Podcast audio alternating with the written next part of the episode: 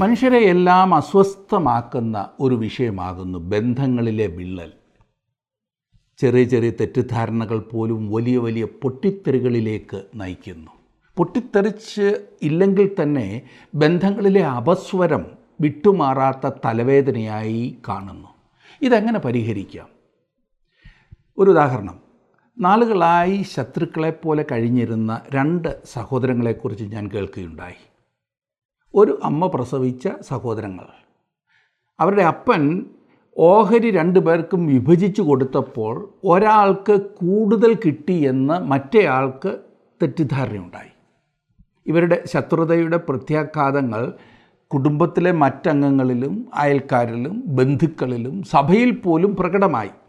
അതുകൊണ്ട് തന്നെ ഈ സഹോദരങ്ങളെ രമ്യതയിലാക്കുവാൻ എല്ലാവരും കിണഞ്ഞ് പരിശ്രമിച്ചു. നടന്നില്ല. അങ്ങനെ ഇരിക്കുമ്പോൾ അവരുടെ സഭയിലെ ഒരു കൺവെൻഷനിൽ സംബന്ധിക്കുവാൻ ജ്യേഷ്ഠ സഹോദരൻ പോയി. മടങ്ങി വന്നത് ആകെ വ്യത്യസ്തനായിട്ടാണ്. അന്നത്തെ കൺവെൻഷൻ കഴിഞ്ഞ് സഹോദരൻ സ്വന്തം വീട്ടിലേക്കല്ല പോയത് നേരെ അനുജന്റെ വീട്ടിലേക്കാണ് പോയത്. വഴക്കുണ്ടാക്കാനല്ല. അന്ന് അവിടെ പ്രസംഗിച്ച ദൈവവചനത്തിൽ നിന്നും ജ്യേഷ്ഠ സഹോദരന് തന്റെ സ്വന്തം സഹോദരനോട് പിണങ്ങിയിരിക്കുന്നതിന്റെ തെറ്റ് മനസ്സിലായി. അതിന് ക്ഷമ ചോദിക്കാൻ പോയതാ. അവർ രമ്യതയിലായി. ഈ വലിയ മാറ്റത്തിന് കാരണം എന്താണ്? ഒരേ ഒരു കാര്യം. ജ്യേഷ്ഠൻ ദൈവശബ്ദം കേൾക്കുവാൻ തയ്യാറായി. ഒരു വ്യക്തി ദൈവശബ്ദം കേൾക്കുവാനും അനുസരിക്കുവാനും തയ്യാറാകുന്നതാണ് ബന്ധങ്ങൾ ദൃഢമാക്കുന്നത്.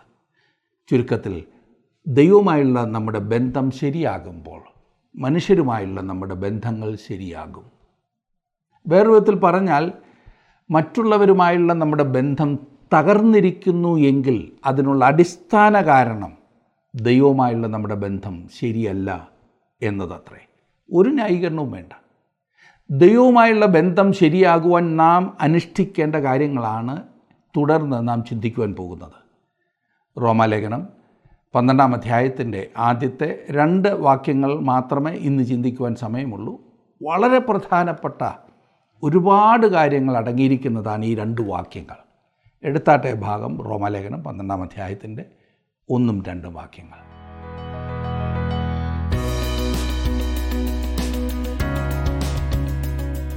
ഒരു ദൈവ പൈതലിന്റെ സ്വഭാവം അഥവാ ജീവിത രീതിയെക്കുറിച്ചാണ് റോമാലേഖനം പന്ത്രണ്ടാം അധ്യായത്തിൽ പ്രതിപാദിച്ചിരിക്കുന്നത്. ദൈവത്തോടുള്ള ബന്ധം ആത്മാവിന്റെ വരങ്ങളോടുള്ള ബന്ധം. മറ്റ് ദൈവമക്കളോടുള്ള ബന്ധം. ദൈവമക്കളല്ലാത്തവരോടുള്ള ബന്ധം. ഇവ നമുക്ക് ഈ പന്ത്രണ്ടാം അധ്യായത്തിൽ കാണാവുന്നതാണ്. ചുരുക്കത്തിൽ ഞാൻ പറഞ്ഞല്ലോ ഇത് ബന്ധങ്ങളുടെ ഒരു അധ്യായമാണ്.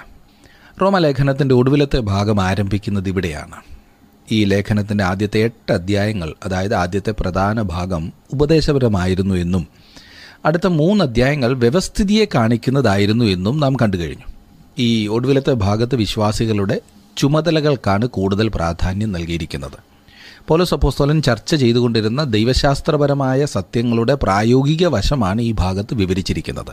വേറെ വിധത്തിൽ പറഞ്ഞാൽ ഇതുവരെ നാം ക്ലാസ്സിലിരുന്ന് പഠിക്കുകയായിരുന്നു. അപ്പോസ്തോലൻ എല്ലാം വിവരിക്കുകയും ബോർഡിൽ എഴുതി വരച്ച് നമ്മെ പഠിപ്പിക്കുകയും ചെയ്തിരുന്നു. ഇനി നേരെ ആ ലാബിൽ അതായത് പരീക്ഷണശാലയിലേക്ക് പോവുകയാണ്.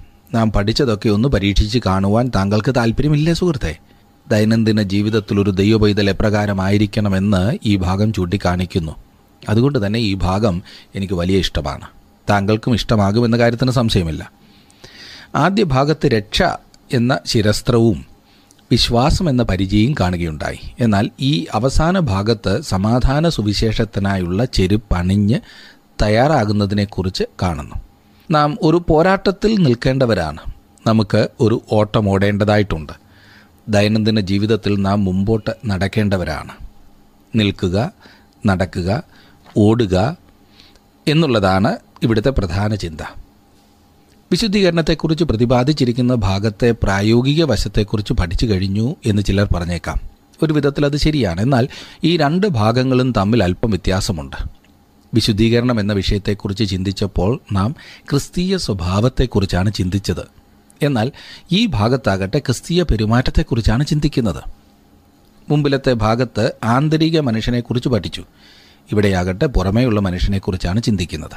അവിടെ ഒരു വിശ്വാസിയുടെ അവസ്ഥയെക്കുറിച്ചാണ് പ്രതിപാദിച്ചത്. എന്നാൽ ഇവിടെ ഒരു വിശ്വാസിയുടെ സമർപ്പണമാണ് പ്രതിപാദ്യ വിഷയം.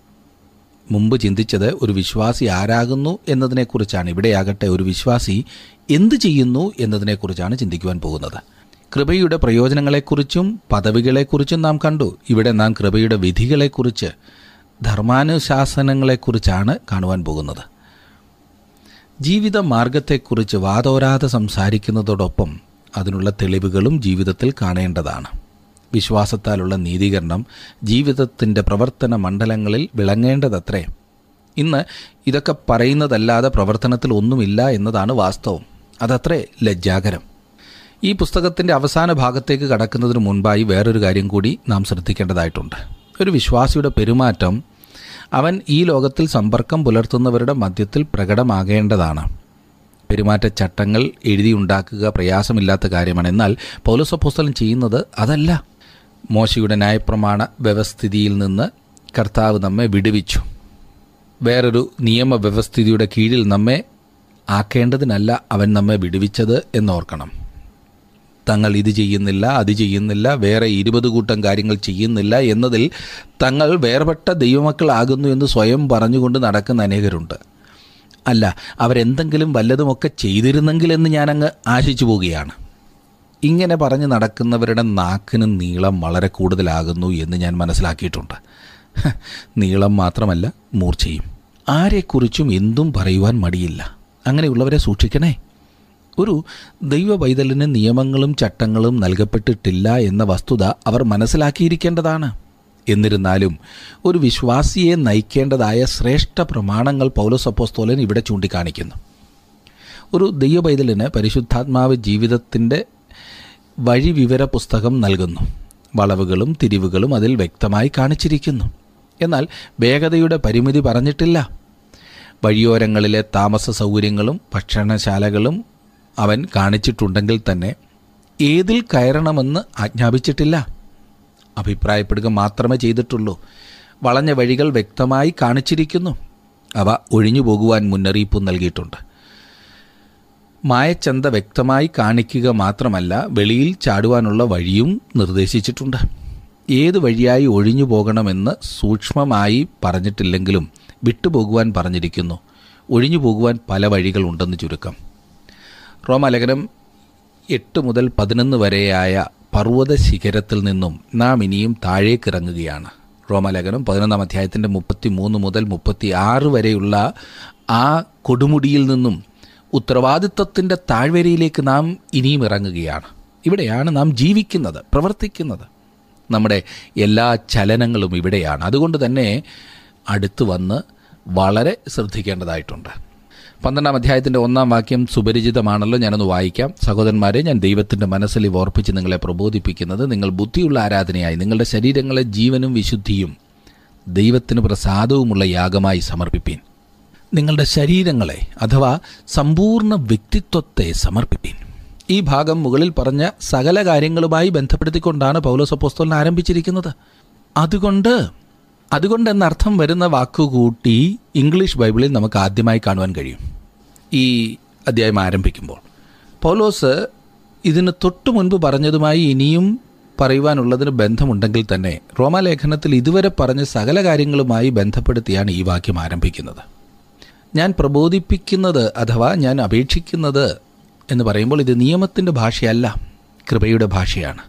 സീനായ് മലയിൽ നിന്നുള്ള ഗർജനം അഥവാ ആ മുഴക്കം നമുക്കിവിടെ കേൾക്കുവാനില്ല. മോശ കൽപ്പിച്ചു. പൗലോസ് അപ്പോസ്തോലൻ പ്രബോധിപ്പിക്കുകയാണ് ചെയ്തത്. പൗലോസിന് കൽപ്പിക്കുവാൻ കഴിയുമായിരുന്നില്ലേ? ഫിലോമോൻ എഴുതുവാൻ പൗലോസപ്പോസ്തോലൻ പറഞ്ഞിരിക്കുന്നത് യുക്തമായത് നിന്നോട് കൽപ്പിപ്പാൻ ക്രിസ്തുവിൽ എനിക്ക് വളരെ ധൈര്യമുണ്ടെങ്കിലും ഇപ്പോൾ സ്നേഹം നിമിത്തം അപേക്ഷിക്കത്രേ ചെയ്യുന്നത്? എന്നാണ് ഫിലോമോന്റെ ലേഖനം എട്ടാം വാക്യം. പൗലോസപ്പോസ്തോലൻ കൽപ്പിക്കുകയല്ല പ്രബോധിപ്പിക്കുകയാണ് ചെയ്യുന്നത്. ദൈവത്തിന്റെ മനസ്സലിവ് ഓർപ്പിച്ച് എന്ന് നാം വായിക്കുന്നു. ദൈവത്തിന്റെ ധാരാളമായ മനസ്സലിവിനെ ഇവിടെ സൂചിപ്പിക്കുന്നു. ദൈവം മനസ്സലിവിന്റെ ദൈവമാണ്. കരുണയിൽ സമ്പന്നനാണ്. അവന്റെ പക്കൽ മനസ്സലിവ് ധാരാളമായുണ്ട്. അവൻ നമുക്ക് വേണ്ടി തന്റെ മനസ്സലിവ് അധികമായി ഉപയോഗപ്പെടുത്തിക്കൊണ്ടിരിക്കുന്നു. മനസ്സലിവ് എന്നാൽ ദയ സഹതാപം എന്നും ദൈവത്തിന്റെ മൃദുല സ്വഭാവം എന്നാണ് അർത്ഥം. അവന്റെ മനസ്സലിവ് ഒരിക്കലും അറ്റുപോകുകയില്ല കുറഞ്ഞു പോകുകയില്ല സമർപ്പണത്തിനായി നമ്മെ ആഹ്വാനം ചെയ്തിരിക്കുകയാണ് ആറാം അധ്യായത്തിലും ഇതേ വാക്ക് തന്നെയാണ് ഉപയോഗിച്ചിരിക്കുന്നത്. ആറാം അധ്യായത്തിൽ ക്രിസ്തുവിന് തങ്ങളെ തന്നെ സമർപ്പിക്കുന്നതിൽ കൂടി മാത്രമേ ക്രിസ്തീയ സ്വഭാവം ഉളവാകുകയുള്ളൂ എന്നും ഇവിടെ സമർപ്പണത്തിൽ കൂടി മാത്രമേ ക്രിസ്തീയ പെരുമാറ്റം ശരിയായിരിക്കുകയുള്ളൂ എന്നും പറഞ്ഞിരിക്കുന്നു. രണ്ടിടത്തും ഇച്ഛാശക്തിയോടുള്ള അപേക്ഷയത്രേ താങ്കളുടെ ശരീരങ്ങളെ അതായത് പൂർണമായ വ്യക്തിത്വത്തെ സമർപ്പിപ്പാൻ അത്രേ ആഹ്വാനം ചെയ്തിരിക്കുന്നത്. നാം നമ്മെ തന്നെ പ്രതിഫലിപ്പിക്കുന്ന അഥവാ പ്രകടിപ്പിക്കുന്ന ഉപകരണമാണ് നമ്മുടെ ശരീരം. മനസ്സിനും അഭിലാഷങ്ങൾക്കും താല്പര്യങ്ങൾക്കും പരിശുദ്ധാത്മാവിനും എല്ലാം ശരീരത്തെ ഉപയോഗിക്കുവാൻ കഴിയും. നമ്മുടെ ശരീരങ്ങളിൽ നാം ദൈവത്തെ മഹത്വപ്പെടുത്തണം എന്ന് പറഞ്ഞിരിക്കുന്നു. ദൈവത്തിന്റെ ദാനമായി നിങ്ങളിൽ ഇരിക്കുന്ന പരിശുദ്ധാത്മാവിന്റെ മന്ദിരമാകുന്നു നിങ്ങളുടെ ശരീരമെന്നും നിങ്ങളെ വിലയ്ക്ക് വാങ്ങിയിരിക്കിയാൽ നിങ്ങൾ താന്താങ്ങൾക്കുള്ളവരല്ല എന്നും അറിയുന്നില്ലയോ? ആകയാൽ നിങ്ങളുടെ ശരീരം കൊണ്ട് ദൈവത്തെ മഹത്വപ്പെടുത്തുവീൻ. ഒന്ന് ആറാം അധ്യായത്തിന്റെ പത്തൊൻപതും ഇരുപതും വാക്യങ്ങൾ. അങ്ങനെ ഞാൻ ഒന്നിലും ലജ്ജിച്ചു പോകാതെ പൂർണ ധൈര്യം പൂണ്ട് ക്രിസ്തു എന്റെ ശരീരത്തെങ്കിൽ ജീവനാലാകട്ടെ മരണത്താലാകട്ടെ എപ്പോഴും എന്നപോലെ ഇപ്പോഴും മഹിമപ്പെടുകയുള്ളൂ എന്ന് പ്രതീക്ഷിക്കുകയും പ്രത്യാശിക്കുകയും ചെയ്യുന്നു എന്ന് ഫിലിപ്പ് ലേഖനം ഒന്നാം അധ്യായത്തിന്റെ ഇരുപതാം വാക്യത്തിൽ നാം വായിക്കുന്നു. യേശുവിന്റെ ജീവൻ ഞങ്ങളുടെ ശരീരത്തിൽ വെളിപ്പെടേണ്ടതിന് യേശുവിന്റെ മരണം ശരീരത്തിൽ എപ്പോഴും വഹിക്കുന്നുവെന്ന് രണ്ട് കുരന്തിർ നാലാം അധ്യായത്തിന്റെ പത്താം വാക്യത്തിൽ വായിക്കുന്നു. വിവേചന ശക്തിയുടെ പ്രവർത്തനത്താൽ നാം നമ്മുടെ സമ്പൂർണ വ്യക്തിത്വത്തെ ദൈവത്തിന്റെ ഇഷ്ടത്തിന് ഏൽപ്പിച്ചു കൊടുക്കുന്നു. അതാണ് നമ്മുടെ ബുദ്ധിയുള്ള ആരാധന അഥവാ ന്യായമായ ആരാധന. അത് ദൈവത്തിന് പ്രസാദകരവുമായിരിക്കും. താങ്കളുടെ വിലപ്പെട്ട നിർദ്ദേശങ്ങളും അഭിപ്രായങ്ങളും പ്രാർത്ഥനാ വിഷയങ്ങളും ഇന്ന് തന്നെ ഞങ്ങളെ വിളിച്ചറിയിക്കുക. വിളിക്കേണ്ട number eight two eight one three eight four four five five.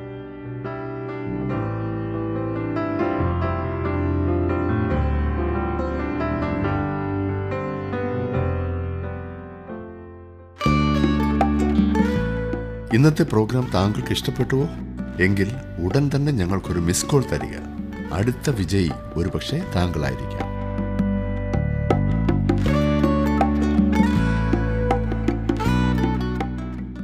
രണ്ടാം വാക്യം നോക്കിക്കാട്ടെ. ഈ ലോകത്തിന് അനുരൂപമാകാതെ നന്മയും പ്രസാദവും പൂർണതയുമുള്ള ദൈവഹിതം ഇന്നതെന്ന് തിരിച്ചറിയേണ്ടതിന് മനസ്സ് പുതുക്കി രൂപാന്തരപ്പെടുവീൻ. ഈ വാക്യത്തിന്റെ അതിമനോഹരങ്ങളായ അനേകം തർജിമകളും വിശദീകരണങ്ങളും ശ്രദ്ധിക്കുന്നത് പ്രോത്സാഹജനകവും ഈ വാക്യം മനസ്സിലാക്കുവാൻ സഹായകവുമാണ്. ദിവ്യ സന്ദേശം എന്ന പേരിൽ പുതിയ നിയമം ലളിത ഭാഷയിൽ പ്രസിദ്ധീകരിക്കുന്നതിൽ ഈ വാക്യം ഇപ്രകാരമാണ്.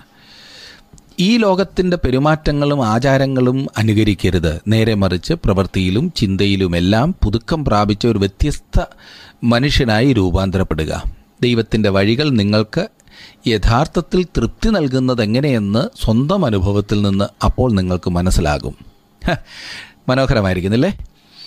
ഇനിയും വേറെണ്ണം നോക്കിക്കേ. ജെ ബി ഫിലിപ്സ് എന്ന് പറയുന്ന ഒരു തർജിമയുണ്ട്. അതിപ്രകാരമാണ്. നിങ്ങൾക്ക് ചുറ്റുമുള്ള ലോകം നിങ്ങളെ അതിന്റേതായ മൂശയിലേക്ക് മോൾഡിലേക്ക് അല്ലെങ്കിൽ അച്ചിലേക്ക് അമുക്കാൻ അനുവദിക്കാതിരിക്കുക. പിന്നെയോ നിങ്ങളുടെ ഉള്ളിൽ നിന്ന് തന്നെ ദൈവം നിങ്ങളുടെ മനസ്സിനെ പുതിയ മാതൃകയിൽ വീണ്ടും വാർക്കുവാൻ അനുവദിക്കുക. അങ്ങനെ നിങ്ങളെക്കുറിച്ചുള്ള ദൈവത്തിന്റെ പദ്ധതി നല്ലതെന്നും അവന്റെ ഹിതം എല്ലാം നിറവേറ്റുന്നതെന്നും യഥാർത്ഥ പക്വത എന്ന ലക്ഷ്യത്തിലേക്ക് നീങ്ങുന്നതെന്നും നിങ്ങളുടെ പ്രവർത്തികൾ കൊണ്ട് തെളിയിപ്പീൻ. കൊള്ളാമല്ലേ? അതും വളരെ നല്ലതാണ്. എന്നാൽ ഇനിയും ഒരു വേദപണ്ഡിതന്റെ തർജിമ കൂടി നമുക്ക് നോക്കിക്കളയാം.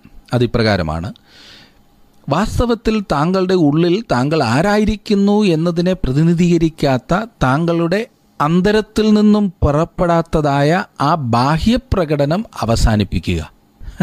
എത്ര ഉന്നതമായ ഒരു ചിന്തയല്ലേ? വാസ്തവത്തിൽ താങ്കളുടെ ഉള്ളിൽ താങ്കൾ ആരായിരിക്കുന്നു എന്നതിനെ പ്രതിനിധീകരിക്കാത്ത താങ്കളുടെ അന്തരത്തിൽ നിന്നും പുറപ്പെടാത്തതായ ആ ബാഹ്യപ്രകടനം അവസാനിപ്പിക്കുക.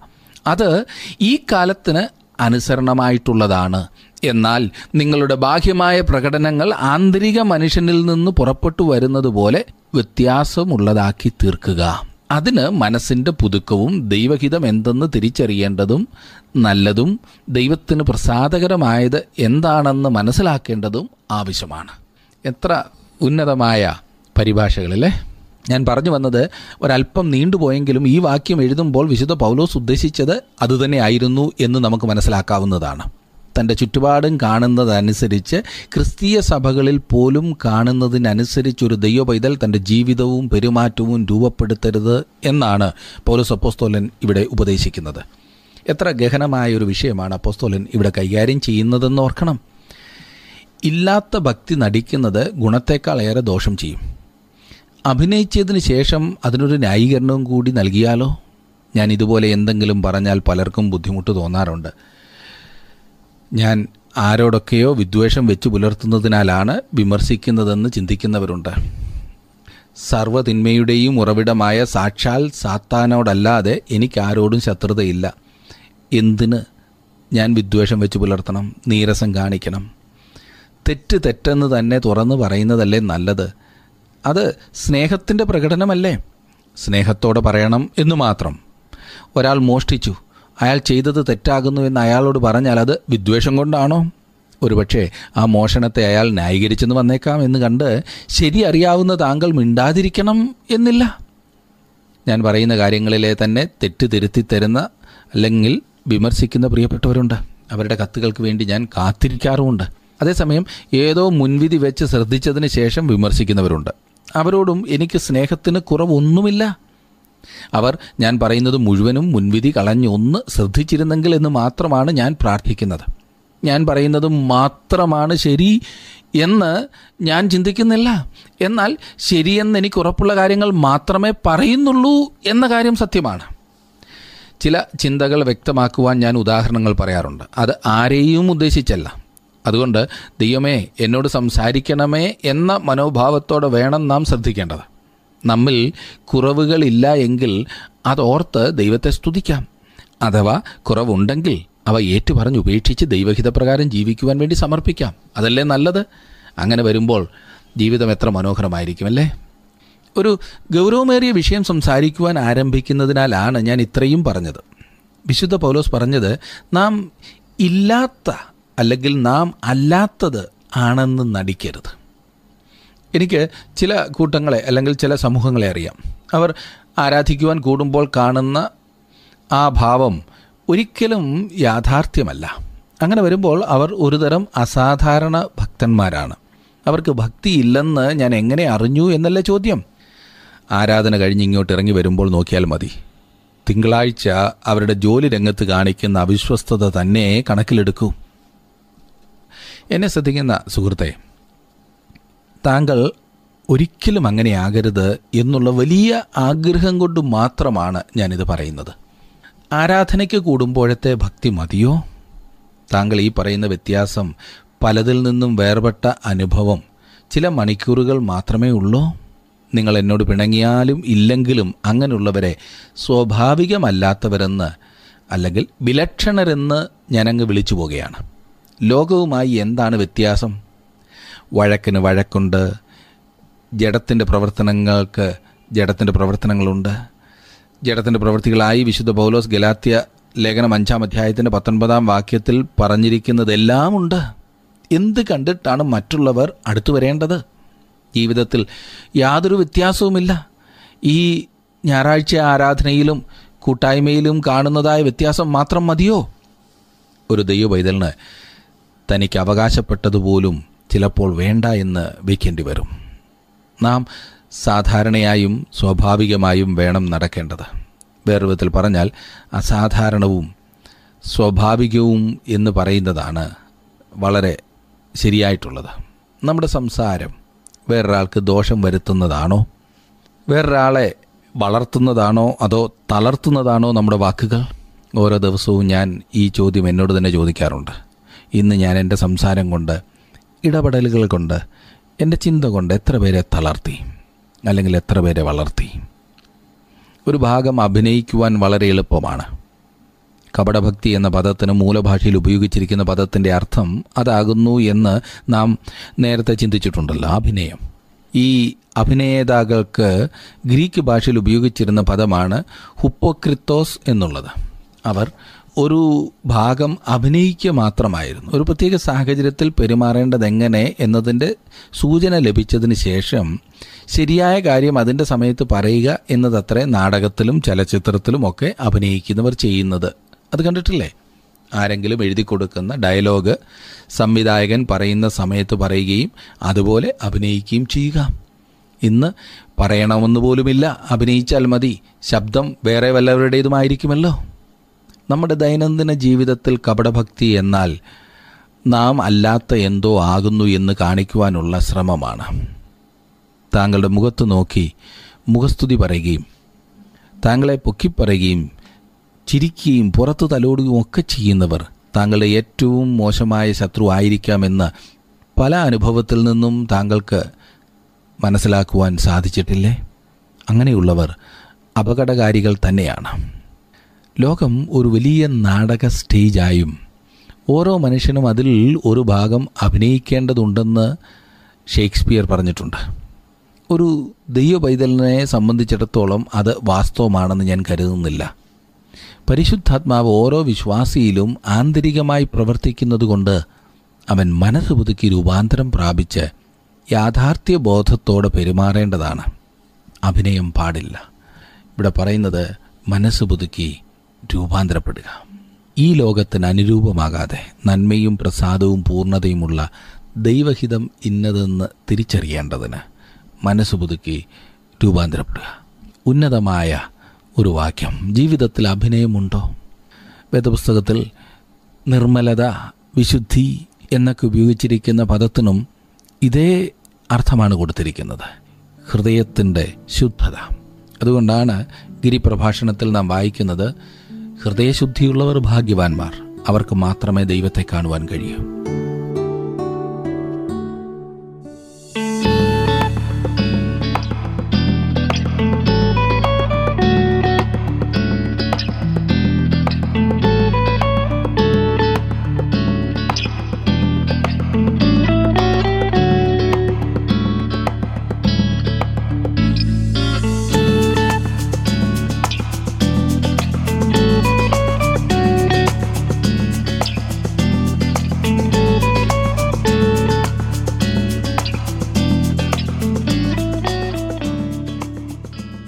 ജീവിതത്തിൽ അഭിനയിക്കുവാൻ നാം ആരംഭിച്ചാൽ അത് നമ്മിൽ സമ്മർദ്ദം വർദ്ധിപ്പിക്കും.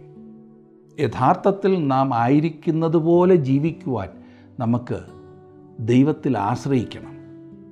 ഇന്ന് നിങ്ങൾ ശ്രദ്ധിച്ച ഈ പഠനം നിങ്ങൾക്ക് പ്രയോജനകരമായിരുന്നു എന്ന് വിശ്വസിക്കട്ടെ. ഇത് ശ്രദ്ധിക്കുവാൻ നിങ്ങൾ കാണിച്ച താല്പര്യത്തിന് നന്ദി.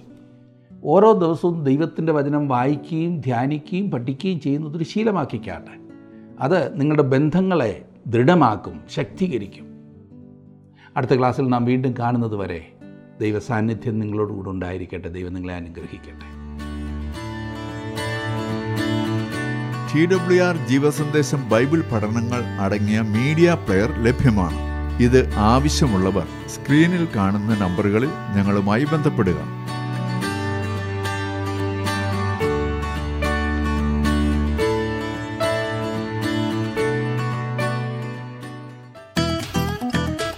ഇന്നത്തെ പ്രോഗ്രാം താങ്കൾക്ക് ഇഷ്ടപ്പെട്ടുവോ?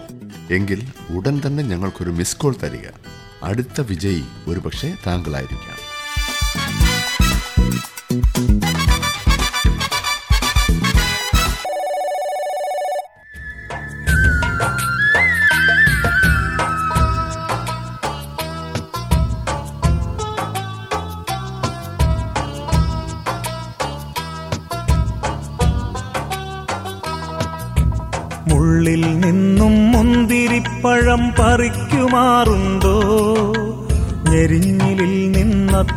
നിന്നത്തിപ്പഴവും പറിക്കുമാറുണ്ടോ?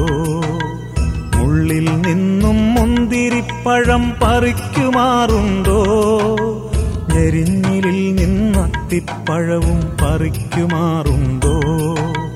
നല്ല ഫലം കാഴ്ചയിടാൻ ഉടയവനിൽ പ്രിയം നേടാൻ വല്ലഭനാം താതന്നിഷ്ടം അറിഞ്ഞു ചെയ്തിടാൻ നല്ല ഫലം കായ്ച്ചിടാൻ ഉടയവനിൽ പ്രിയം നേടാൻ വല്ലഭനാം താതന്നിഷ്ടം അറിഞ്ഞു ചെയ്തിടാം. നന്മ തൻ ഫലമുതിരും നൽതരുവായി നദിയോരത്ത് നിന്നെ നട്ടതെന്തിനായി? ഇലവാടാ വൃക്ഷമേ നിന്നുടെ കൊമ്പിൽ ഉടയവൻ ഫലം കണ്ടില്ലയോ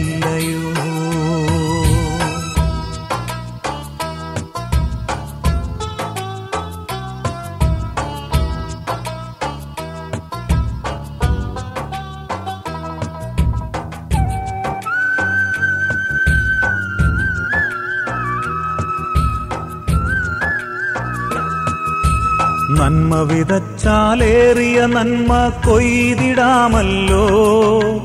കാറ്റു വിതച്ചാൽ കൊടുങ്കാറ്റായി കൊയ്തിടും നൂനം നന്മ വിതച്ചാലേറിയ നന്മ കൊയ്തിടാമല്ലോ. കാറ്റു വിതച്ചാൽ കൊടുങ്കാറ്റായി കൊയ്തിടും നൂനം പാറയിടങ്ങളിലല്ല മുള്ളിനിടയിലുമല്ല നല്ല നിലത്ത് വീണൊരു വിത്തായി ഫലം കൊടുത്തിടാം. പാറയിടങ്ങളിലല്ല മുള്ളിനിടയിലുമല്ല നല്ല നിലത്ത് വീണൊരു വിത്തായി ഫലം കൊടുത്തിടാം. നന്മ തൻ ഫലമുതിരും നൽതരുവായി നദിയോരത്ത് നിന്നെ നട്ടതെന്തിനായി? ഇലവാടാ വൃക്ഷമേ നിന്നുടെ കൊമ്പിൽ ഉടയവൻ ഫലം കണ്ടില്ലയോ?